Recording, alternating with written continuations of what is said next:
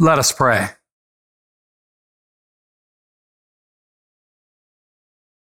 Heavenly Father, tune our hearts to your calling. Give us courage to respond and hope and live in faith. And help us to know the gifts that you have given us, that we might use them to your glory and to the blessing of this world in which we live. In Jesus' name, amen.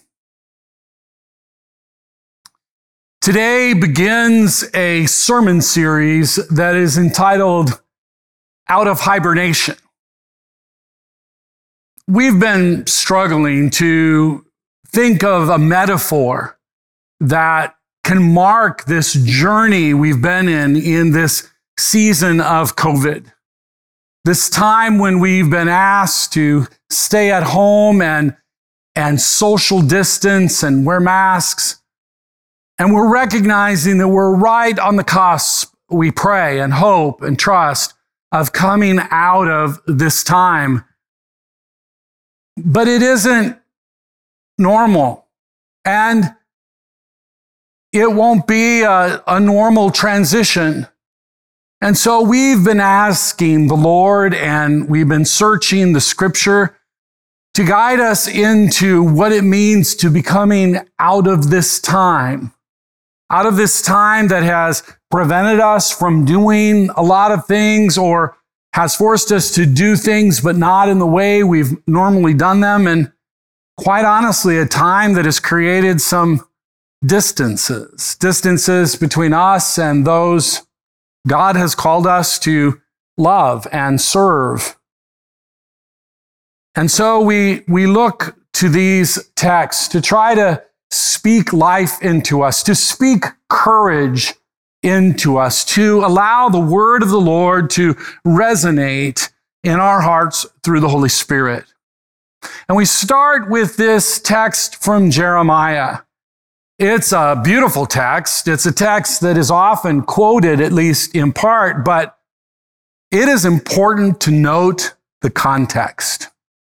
Jeremiah writes a letter to those who have been taken into exile. Again, similar to last week where we looked at the defeated bones, or that is the bones of the defeated army of the people of Israel in the desert that Ezekiel speaks to. Here, Jeremiah is writing a letter for God to those who have been defeated and taken into exile. They now live in the land of their enemies.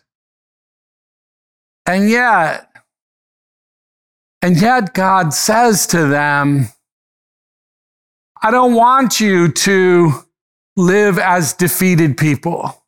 I don't want you to continue as enemies of King Nebuchadnezzar and of the Babylonians. Rather, I want you to build homes and plant gardens and marry your children and have grandchildren. I want you to make a home there. I want you to literally pray for the Lord to bless your enemy. And as they are blessed, as the welfare of the city goes, so goes your own welfare. So make it your home. There are all kinds of things happening in this culture in which we live, which we might be uncomfortable with. We might even see them as opposition or restrictions of our freedoms, of our, of our God given callings. And yet, and yet we don't treat the world as an enemy.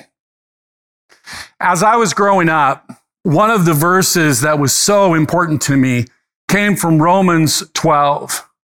Do not be conformed to this world, but be transformed by the renewing of your mind, by the changing of the way you think. I thought that I should not be conformed to this world because this world was my enemy, that, that I should be against it. But that was not right thinking. If we take this Romans 12 text and we look at it in light of the Jeremiah text, we realize that we can not be conformed to the world without the world being our enemy. We can, in fact, be transformed so that we can serve the world and be instruments of its transformation. And so, not to think of this as a battle, but to recognize that we need to engage in life with the power of God's hope and promise as our own, with the, with the gifts that the Spirit has provided for us so that we can bless this world. Jeremiah reminds us that God holds the future, and it is a future of hope, a future of promise. And so at this time, as we make this transition out of the hibernation of this COVID time and into the newness of life that is ahead of us, we trust we pray. We, we hope that God holds our future and that it is a future that is good, that is blessed. And in fact, a future for which we have been blessed to be a blessing. 1 Corinthians 12, 7 says, To each is given the manifestation of the Spirit for the common good each one of us have the Holy Spirit in us, and the Holy Spirit manifests himself, makes himself known in and through us so that the people around us are blessed. How do we move forward from this time? I say we allow the voice and the word of God, we allow the, the promise and the presence of the Holy Spirit in us to lead us out into the world so that we can be a source of blessing and hope and promise. And I say to you, the people around us need that hope. They need that encouragement. I was looking at, I don't know, something on the news or, or uh, on YouTube, I don't know, but it suggested this idea that uh, often when you're with people, they, they begin to mirror you. So if you're sullen and sad and concerned, they'll begin to mirror that sullenness. But if you are hopeful and joyful and smiling, very often you will elevate their day as well. You indeed will be a blessing to them and they will extend that blessing on to others as they walk away from you smiling. As we greet other with others with joy and gladness, it's quite possible that they will all go on to the next person and greet them with the same joy, with the same promise. And we do it with an unyielding hope because of the faithfulness and goodness of God, that God is at work transforming us and blessing us to be a blessing in this world. We are called out today in a new way. And so I want us to I want us to hear the Great Commission, which is our gospel text today, in a fresh way. I want us to hear how it begins with Jesus declaring that all authority in heaven and on earth has been given to him. And so as he speaks, as he gives this commission, as he gives you and me this calling, it's with authority. It's as our Lord. It's as Christ the King. He says, Go therefore and make disciples of all nations, baptizing them in the name of the Father and of the Son and of the Holy Spirit and teaching them to observe all that I command you and remember I'm with you always, even to the end of the age. God is with us today. God is sending us out into the world today as his representatives, as his spokespersons. And we share the good news of God's love in Jesus. We let others know that, that our Lord Jesus invites them to follow him, invites them to embrace Jesus as Savior and as Lord of their lives so that they too can be a part of the, the hope that we bring to the world. It's a calling with a purpose.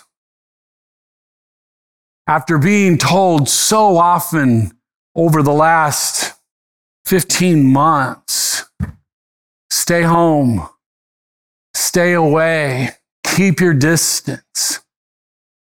Jesus says, go, bless, baptize, teach, share the goodness of who I am with the world. Bring my hope and my life and my spirit with you as you encounter and engage this world. Don't be conformed to it, but be a transformational presence as the world begins to crawl out of this cave of hibernation.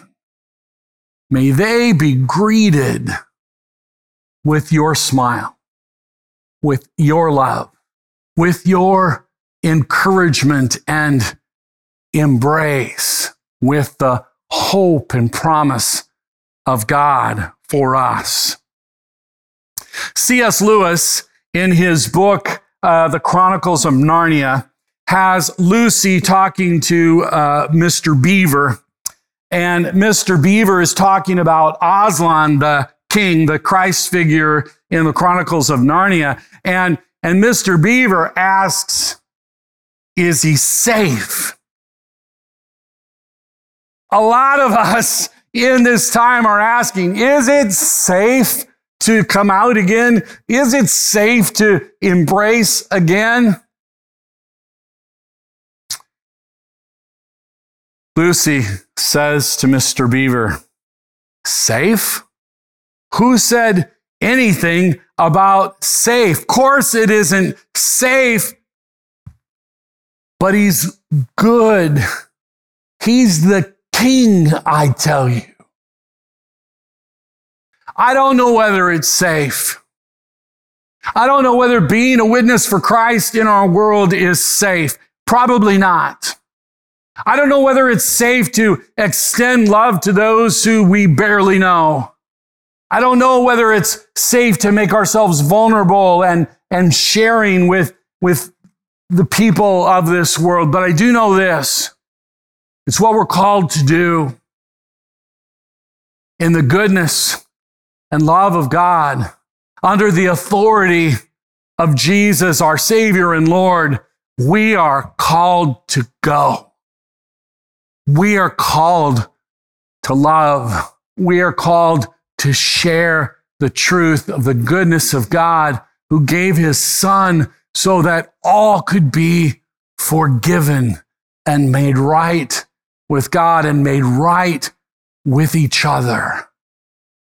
And so we, under the authority of Christ, will go into this world and invite them into a relationship with us where we pray, they will meet Jesus in our hearts, in our lives, in our words, and in our actions as we serve and enjoy the very presence of God among us.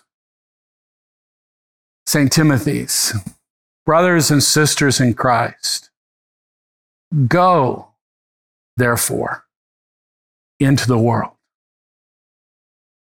Speak hope. Speak love.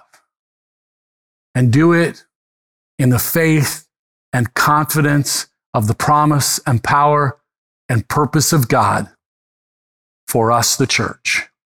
Amen.